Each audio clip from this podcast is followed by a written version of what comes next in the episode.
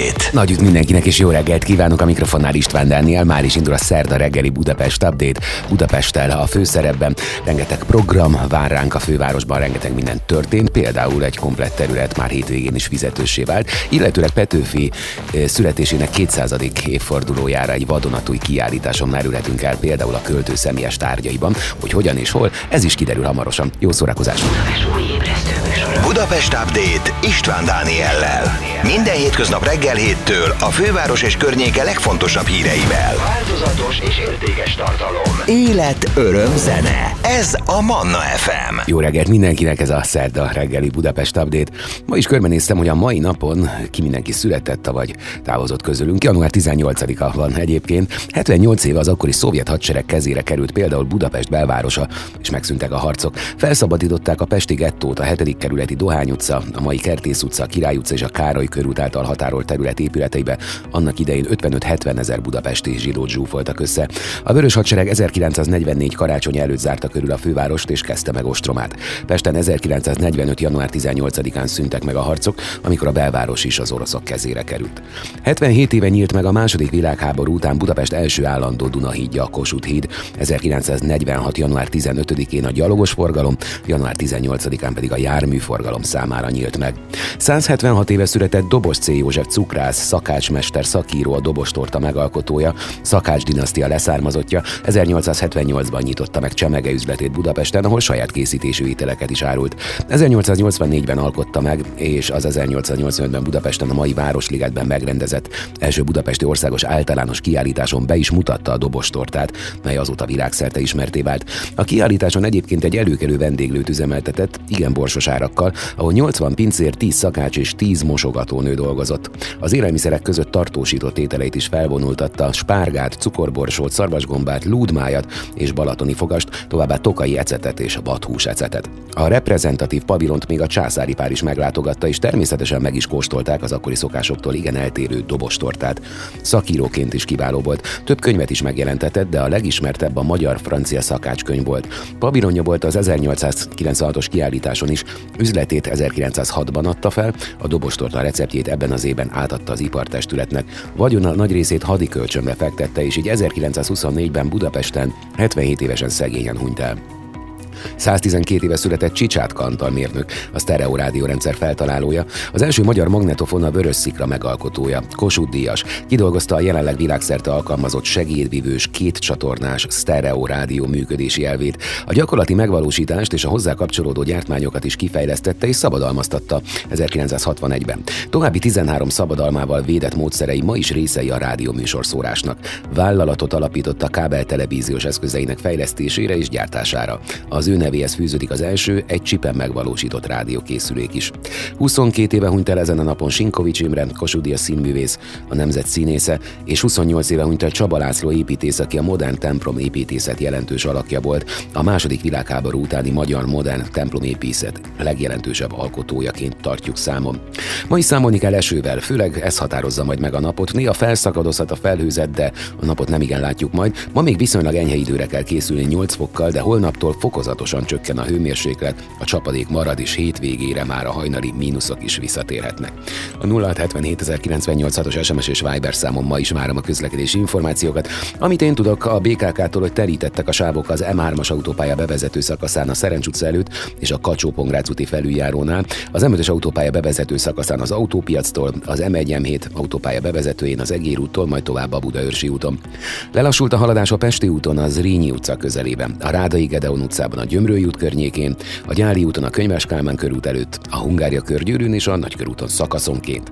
Torlódik a kocsisor a 10-es és a 11-es főúton a városhatár közelében, a Hüvesvölgyi úton befelé a Nyéki úttól, a Bakcsomóponti felüljárón az Erzsébet híd felé, a Budai alsarrakparton a Margit hídnál és a Petőfi hídnál. Szokásos reggeli hangulat.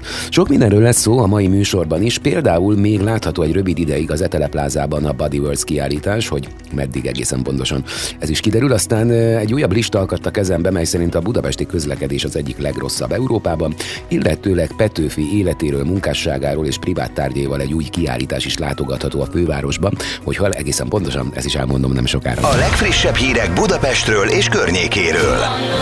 Ez a Manna FM Budapest Update. Jó reggelt mindenkinek ez a Budapest Update. Sok minden történt, és fog is majd a fővárosban ezeket gyűjtöttem össze, hogy abszolút képben legyünk. Például Budapest 11. kerületében az Etele plázában nyílt meg még novemberben a Bodyverse kiállítás, amely bejárta az egész világot. Az emberi test titkait bemutató Bodyverse nem az első ilyen témájú kiállítás a Budapesten, azonban a szervezők beszámoló alapján ez az eredeti, mely 1995 után végre megérkezett hozzánk is. Az úgynevezett plasztinációs eljárással megőrzött valódi testrészeket és emberi testeket bemutató tárlat a Heidelbergi Egyetem professzorához, professzor dr. Günther van Hagens nevéhez fűződik. Február 19-ig még az Etele Plaza harmadik emeletén megnézhetjük a kiállítást, több mint 12 ezer négyzetméteren csodálhatjuk meg, mennyire bonyolult, de egyben tökéletesen megalkotott világ az emberi szervezet. Én láttam egyébként, nagyon érdekes volt különösen az, amikor a magzatokat mutatták meg, hogy mekkorák az anyamében a különböző hónapokban. A budapesti közlekedés az egyik legrosszabb sajnos Európában. Egy forgalmi adatok elemzésével foglalkozó cég legfrissebb statisztikái szerint a világon Londonban a legrosszabb a közlekedés, de az élbolyban a magyar főváros is helyet kapott. Virág szinte a 23. Európában a 9. legrosszabb a budapesti közlekedés. A forgalmi adatok elemzésével foglalkozó Inrix idén is közzétette jelentését, amelyben a világ nagyvárosait vizsgálja a közlekedés hatékonysága szerint számolt be a zöld pálya. A szakértők 7 kontinens, 50 ország és több mint ezer nagyváros adatait összegezték. A jelentésben többek között a forgalomban eltöltött időt, az utazási költségeket, az üzemanyagárakat, a nagyvárosi forgalomban elérhető legmagasabb sebességet, illetve a balesetek számát is figyelembe vették. A listán az első helyet London érdemelte ki, így világszinten is övék a legrosszabb közlekedés, de Budapest is a közvetlen élmezőny tagja. A magyar főváros a 23. helyen található, ami európai viszonyokat tekintve top 10-es helyezést ért, egészen pontosan a 9. pozíciót. Sorrendben az első 10 helyezett London, Chicago, Párizs, Boston, New York, Bogota, Toronto, Philadelphia, Miami és Palermo. Sólyom támadt emberekre és kutyákra a Gellért hegyen, a gazdának se tagsága, se engedélye nincsen. A Gellért hegy Budapest két kerületéhez, az első és a 11. kerülethez tartozik. A Blik információi szerint egyik kerületi kapitányságon sem indult eljárás semmilyen szabálysértési ügyben, amiatt, hogy ott egy vadász sólyom embereket is megtámadott. A madár rászállt egy nő fejére, valamint berepült egy babakocsiba. Több kutyát is megtámadott, ezért a Gellért hegy kutyásai háborút indítottak a solymász ellen. A kutyatulajdonosok jelezték, hogy a budai Gellért egy nagy rétjén természetvédelmi területen túra és sétaútvonalon mentek, kutyafuttató területek közvetlen közelében egy ismeretlen solymász napi rendszerességgel edzi a vadász madarát. A ragadozó több kisebb testű kutyát is megtámadott, karmával és csőrével csipkedve ejtett sebeket az állatokon. Szerencsére az ebek szeme nem sérült, hiszen a ragadozó madár könnyen megvakíthat nem csak egy kutyát, de akár egy gyereket is. A Gellért egy törzsközönsége kiközösítette és kitiltotta a solymászt, sőt a Blik információi szerint meg is fenyegették, amikor a madara egy babakocsiba is berepült. A madarász a gazdák felháborodására hatására azzal védekezett, hogy engedélye van a madár edzésére Budapesten. Nappal is, a Gellért hegyen is, sétálók között is, majd azt mondta, nem okoz kárt a kutyákban a madara, legfeljebb belecsíp az orrukba, abból nincs baj. Novák Csaba, a Magyar Solymász Egyesület elnöke nem csodálkozott azon, amikor megtudta, hogy valaki Budapest kellős közepén emberek közt edzi a madarait. A Gellért egy kutyás közössége jelezte neki az esetet. A Magyar Solymászok szervezete egységes, ám sokan úgy vélik, áthághatják az ezer éves szokásokat, hagyományokat, de még nagyobb baj, hogy a szabályokat is. A magyar solymászat történelmi múltja miatt nem engedhető meg ilyen. A solymászat alanyjog, de egyesületünk tagjai közül senki nem hágát egyetlen szabályt sem. Egy fiatal sporttársa Gellért egy madarásza, amerikai sólyommal edz, többször is figyelmeztettük. Azonosítottuk, nincs repítési engedélye, tudomásunk szerint, amikor rendőröket hívtak rá, elszaladt. 80 tagunk van, az úr nem tagja az Egyesületnek, ezzel nekünk is kárt okozott, nyilatkozta. A férfinak ráadásul egy Harris Hawk madara van, ami nem magyar vadássólyom, ezt ugyanúgy megveheti, mint egy papagájt. Tarthat ilyet, de csak otthon. Reptetni, vadásztatni tilos engedély nélkül. A Pirisben is volt egy eset egy hónapja, ott egy túrázó nőnek okozott kellemetlenséget. Megkeresték, megkérték, hogy az Egyesület tagság nélkül is tartsa be a szabályokat. A Gellért hegyről eltűnt, reméljük nem bukkan fel, máshol rontva a tradicionális magyar solymászati hírnevet magyarázta Novák. A Kempinski Hotel Corvinus Budapest földszinti galériájában 2023. február végéig látogatható Hanyu Zsolt Szimfoni című kiállítása. Hanyu 1975-ben született Nyírtasson. Már fiatal kora óta érdekelte a zene és a képzőművészet. Először autodidakta módon tanult festeni, majd több neves művész lett a mestere, többek között Vladimir Volegov, akivel egy spanyolországi művészeti akadémián találkozott. Nemrégiben mentora volt a Tehetség esélyt érdemel című programnak, amely során több elismert festővel együtt egy éven keresztül festeni tanítottak hátrányos helyzetű gyerekeket. A Kempinski Promenade galériában látható Symphony című kiállítását Vészabó Noémi, Leonardo da Vinci és Cavaraggio díjas festőművész nyitotta meg. Hanyu Zsolt festőművész alkotásai egy varázslatos szimfónia darabjai. Szinte hallani a muzsikát, ami a festményein át megszólal, néha szeridebben máskor felzúdulnak a hangok, és hatalmas erővel ragadják meg az ember lelkét. Ugyanolyan erővel tudja ábrázolni a zenei paletta árnyalatait, mint más képein a csöndet, mely megható és befelé tereli az elmét önmagához. Színei izzanak, alakjai megszólítanak, élnek. Olyan meggyőző erővel hozzáállt az ősemlékezetből figuráit, hogy ismerősnek gondolom őket. Művészete egyedi és érzelmeket közvetít, mert a célja is az, az üzeneteket hagyni az emberi lelkekben. A festőművész híd két örökké valóság között. Aki megismeri hanyuzsolt művészetét, festményeit, viszi magával egzotikus és elementáris erejű színeit, alakjait, a lovak dobogását, a cselló aranyló hangját, a csöndek érintését, a világ káprázatát, nyilatkozta. Budapest lesz Európa kartközpontja. Ebben a főszerepet három a sportákban nagy hagyományokkal rendelkező ország, Magyarország, Franciaország és Olaszország vállalja majd, de Spanyolország is részt vesz a tervek megvalósításában. Öt oldalú megállapodást írt alá az Európai Vívó Szövetséggel Csampa Zsolt, a Magyar Sportági Szövetség elnöke. Az együttműködés értelmében Budapest lesz a jövőben Európa kard központja. Az eseményen ott volt Gyulai Zsolt és a Magyar Olimpiai Bizottság elnöke is, számolt be róla a hazai szövetség honlapja. Párizsban gyűlt össze a Vívó világ európai részének vezetősége. George Scarzo, az Európai Vívó Szövetség közelmúltban megválasztott elnökének kezdeményezésére a szakemberek kidolgoztak egy olyan munkaprogramot, amely többek között arról szól, hogy az európai nemzetek előrébb lépjenek az edzőképzésben, közös edzőtáborok szervezésében, valamint a kontinens egységes nemzetközi képviseletében. Ebben a főszerepet három a sportákban nagy hagyományokkal rendelkező ország, Magyarország, Franciaország és Olaszország vállalja majd, de Spanyolország is részt vesz a tervek megvalósításában.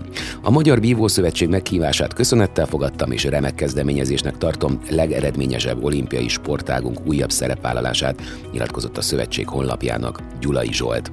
Fizetős lesz egy nagyon népszerű parkoló Budapesten január 21-től hétvégén és munkaszüneti napokon a Norma Fánál az Ötvös út és a Hegyhát út találkozásánál induló aszfaltos parkoló válik fizetősé, tudatta a 12. kerületi önkormányzat.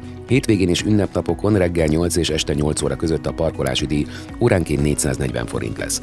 A parkolóban történő várakozásért a zöld rendszámmal rendelkező gépkocsik, valamint a motorkerékpárok után is fizetni kell. A mozgáskorlátozottak által vezetett és az őket szállító járművekre kiadott érvényes parkolási igazolvány jogos és szabályos használata esetén a parkolás továbbra is ingyenes. Hamarosan sok mindenről lesz még szó, programajánlatokat hozok számtalanban az új év elején is, illetőleg Megnyílt már a Petőfi kiállítás, ahol például a költő személyes tárgyait is megnézhetjük egy állandóan forgó vitrínben, hogy hol pontosan ez is kiderül mindjárt a Budapest update. Ez a Manna FM Budapest Update István Dániellel. Nem feltétlenül szükséges kitömött pénztárca ahhoz, hogy jó programokon vegyünk részt Budapesten, csak tudni kell, hol keressük őket. A Világ Budapest összegyűjtött néhány ide passzoló programot. Például vár mindenkit a Szent László téri Korcsolya pálya. Január 29-ig ingyen korizhatunk a kőbányai Szent László László téren. A jégpálya ráadásul idén jóval nagyobb területű és speciális jégfolyosó is tartozik hozzá. A jégpálya méret 650 négyzetméter, fedetlen a pálya, korcsolykörcsönzés van és ingyenes a belépés. A Scruton közösség terében minden hónapban egy színművész egy hozzá közel álló novellából olvas fel, majd a részvevőkkel beszélget róla egy pohár bor mellett. Január 24-én Nemes Nagy Ágnes születésnapjának évfordulója alkalmából Becsei H. Miklós színművész lesz a vendégelőadó, akivel a szervezők a költőnő Istenről című művéről beszélgetnek majd. A Csengeri utcai pótkulcs a város egyik rejtett gyönszeme, a tény pedig, hogy rustikus belső terében keddenként élő népzene hangzik fel, csak tovább fokozza a megnyugtató érzést, hogy mi tudunk a létezéséről. Érdemes utána nézni. Babona ide vagy oda péntek 13-án nyílik, és február közepéig biztosan tart a Renyagyár polvárpukkasztó képeiből készült kiállítás a kisüzemben. 20 órától Kőszegi Mari színművésznő nyitja meg a kiállítást, és György Zoltán Dávid színművész is közreműködik majd. Kirakodóvásár, kultúrzsibi, használt piac hívhatjuk bárhogyan a lényeg, hogy minden hónap negyedik szombatján, így január 28-án is piacozhatunk a Szimplakertben. Érdemes felkutatni a padlást, elhozni mindazt, ami nekünk már fölösleges, de annak sincs akadálya, ha csak nézelődni szeretnénk, hogy a bolhapiacok hangulatára vágyjunk. Január 22-én a Magyar Kultúra Napja alkalmából vezetett épületbejáráson nézhetjük meg az Országos Színház Történeti Intézetet, azaz az egykori áldási palotát. A séta során az épület történetével, a könyvtárral és az itt található gyűjteményekkel ismerkedhetünk meg. A 90 perces program ingyenes, de előzetes regisztrációhoz kötött, ami lehetséges a v.kovács.annamaria.kukac.oszmi.hu e-mail címen. Rögtön egy program a Magyar Kultúra Napja alkalmából a Budai Virág Benedek ház több művészeti ágba is bepillantást enged. Kipróbálhatjuk a festészetet, vagy táncolhatunk közösen saját testünk ritmusára Grecsó Zoltánnal, improvizálva kipróbálhatjuk a színházat Tárnoki Párk vezetésével, Kis Katalinda segítségével egy napra fotóművészé válhatunk, trükköket, tippeket kaphatunk a fényképkészítésről, vagy éppen a másik oldalról nézve modellt is állatunk a fotósnak korabeli ruhákban. Ezen kívül többféle hangszer is kipróbálható lesz a nap folyamán. A Budapest Jazz Club rendszeresen ingyenes jam session várja azokat, akik szeretnék megtapasztalni a szabad, közös örömzenélés élményét. Már nem csak a hét elején és végén, hanem a közepén is lehet csatlakozni a késő esti jammelés zenekaraihoz. Január 22-én éjszaka egy jeles eseményhez érünk, a kínai hagyományok szerint átlépünk a nyúlévébe.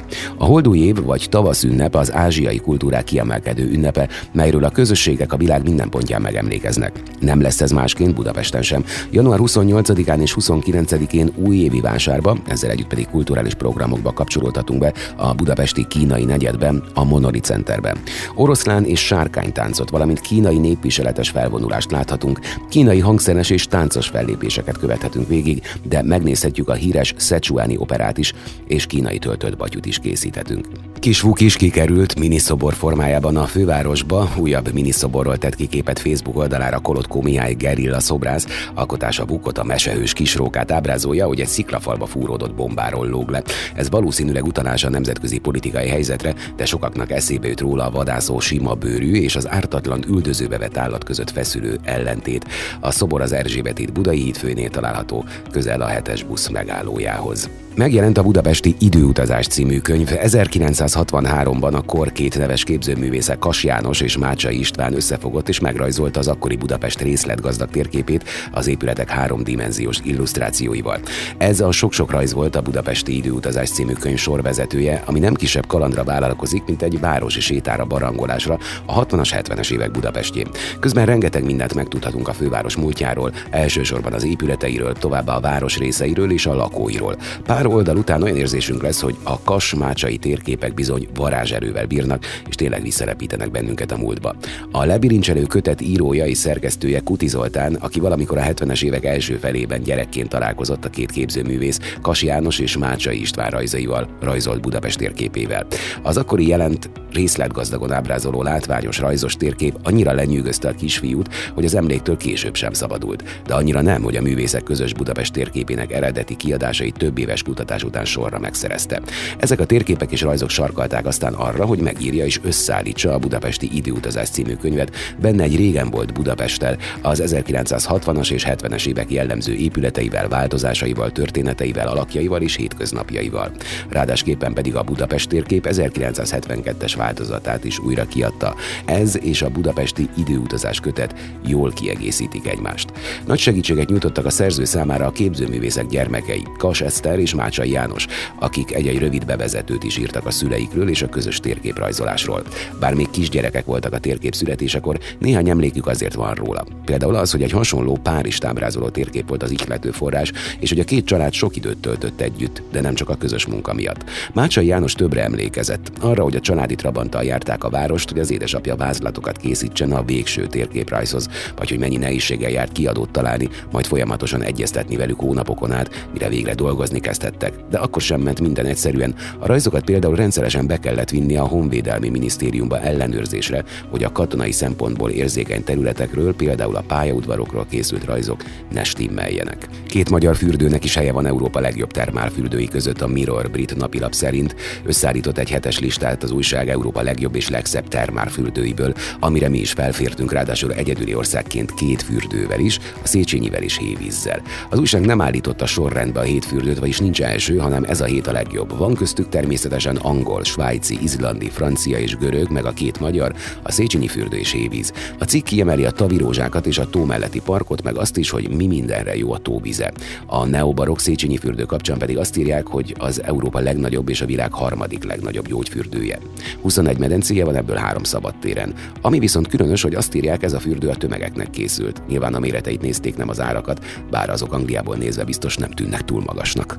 Budapesten forgatja új sorozatát Benedict Cumberbatch, az Eric című, az 1980-as években játszódó thriller sorozatot a Netflix UK fejleszti, és a népszerű brit színész játsza az egyik főszerepet, aki Sherlock Holmesként is nagy sikert aratott. A sorozat története két szálon fut. Egyfelől eltűnik egy Edgar nevű kisfiú Manhattanben, a címszereplő Erik pedig az ő édesapja, aki szeretné megtalálni a fiát. A másik szálon egy Lödroán nevű nyomozót követünk, aki a New Yorki rendőrség belső korrupciójának leleplezésére kap megbízást, miközben az Edgar utáni nyomozásba is belekeveredik, és a magánéleti problémával is meg kell majd küzdenie. Hogy pontosan kit játszik Benedikt, azt nem tudni, csak annyit, hogy főszereplő lesz. A sorozatot Abby Morgan fejleszti, aki olyan filmek és sorozatok forgatókönyvét írta, mint a Vaslédi, a Szégyentelen, illetve a The Hour. Az Erik forgatása Budapest mellett New Yorkban zajlik, májusban ér véget, magát a sorozatot pedig 2024 elején kell majd keresni a Netflixen. Budaörs a Budaörsi medencében található hangulatos kisváros, amit hegyek vesznek körbe, ezért több kirándulási lehetőség, túra útvonal is akad erre felé. A török ugratúra majd onnan a 24 körös hegyre vezető körtúra kopár csúcsokkal van tele, így lélegzeten állító panorámából is akad pár, de útközben sziklákkal is találkozhatunk, és erdőben is sétálhatunk, meg hegyoldalban kanyargó keskeny ösvényen. A nagyjából 7 km hosszú pár óra alatt teljesíthető, alapvetően könnyű túra, tökéletes hétvégi program egy kis természetjárásra.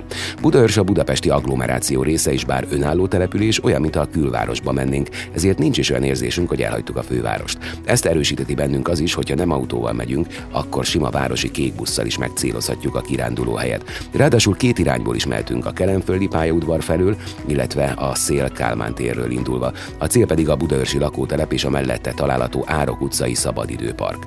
Innen indul a túránk, és amikor a játszótérről felnézünk a csúcsra, akkor kemény menetnek tűnik az, ami előttünk áll, és bár megyünk eleget felfelé, köz közel sem olyan nehéz és fárasztó az út, mint azt elsőre gondolnánk.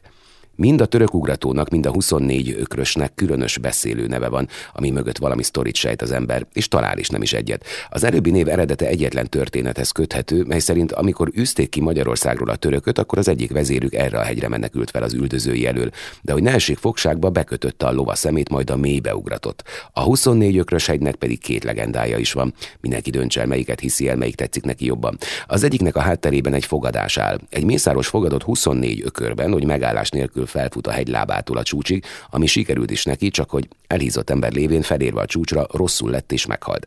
A másik történet szintén a törökökhöz köthető. Ezen a hegyen állították fel az ágyúikat, amiket 24 ökörrel vontattak fel a csúcsra.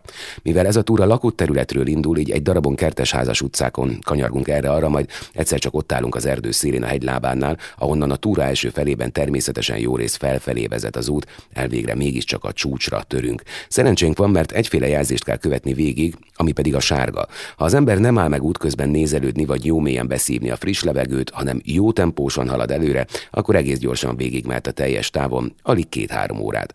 Csak hogy egyfelől változatos a terep, haladunk erdőben, fák között, hegyoldali keskeny ösvényen, úgyhogy felettünk a hegy, alattunk meg a meredek, és a csúcson is járunk gyakran sziklák között. Másfelől pedig akad pár szép panoráma a környékre, a csúcsokon meg a csúcsokhoz közeledve. Budapest Update. A Manna FM információs sávja a főváros és a környék legfrissebb és legfontosabb híreivel, eseményeivel. A mikrofonnál István Dániel. Petőfi gondolkodószéke, kocsonyás tányérja és angyalkás pénztárcája is látható a költő lenni vagy nem lenni kiállításom.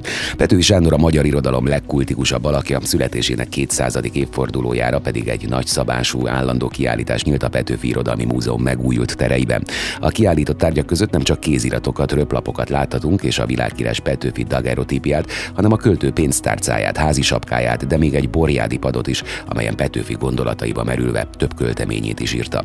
A költő lenni vagy nem lenni tárlaton egy egészen más Petőfi képet kapunk, mint amit az iskolapadban tanultunk, és itt egyáltalán nem az életrajzi adatokon, hanem a szövegeken van a hangsúly.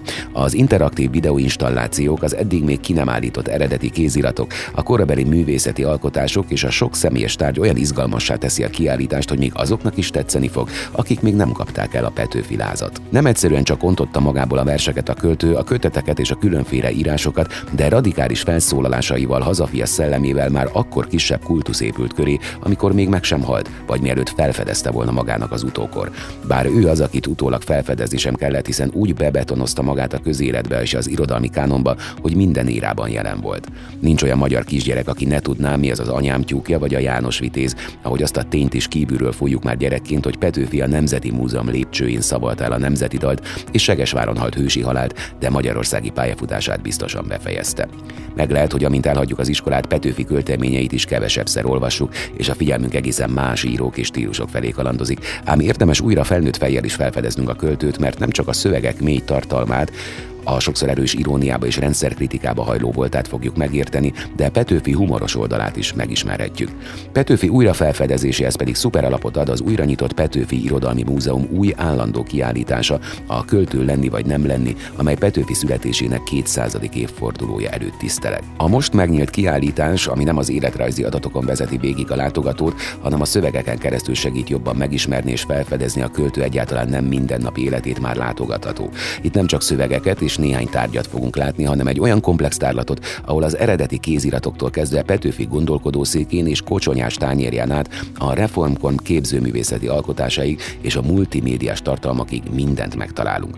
Petőfi kéziratai és saját könyvei talán az irodalom fanatikusokat jobban vonzák, viszont a nyitótérben található óriási vitrint érdemes jól megvizsgálni, ugyanis a fiókokban olyan értékes relikviákat látunk, amikkel csak kivételes alkalmakon találkozhat a nagy közönség.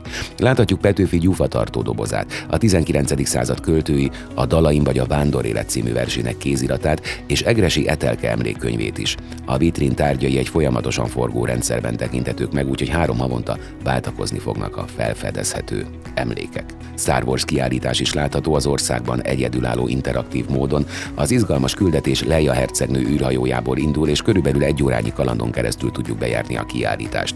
Az ötödik kerületi Kecskeméti utcában található Traveling Galaxy egy magángyűjteményen alapuló interaktív kiállítás, ami sok száz autentikus, a filmekből is ismerős makettet, működő droidokat, modellt és életnagyságú bábút mutat be, elsősorban az eredeti Star Wars trilógia részeiből. A tervek szerint ebben a formában 2023. március végéig tudjuk megnézni a gyűjteményt, ugyanis időről időre új tárgyak kerülnek a kiállításra. A tárlatot minden korosztálynak ajánlják. Manna FM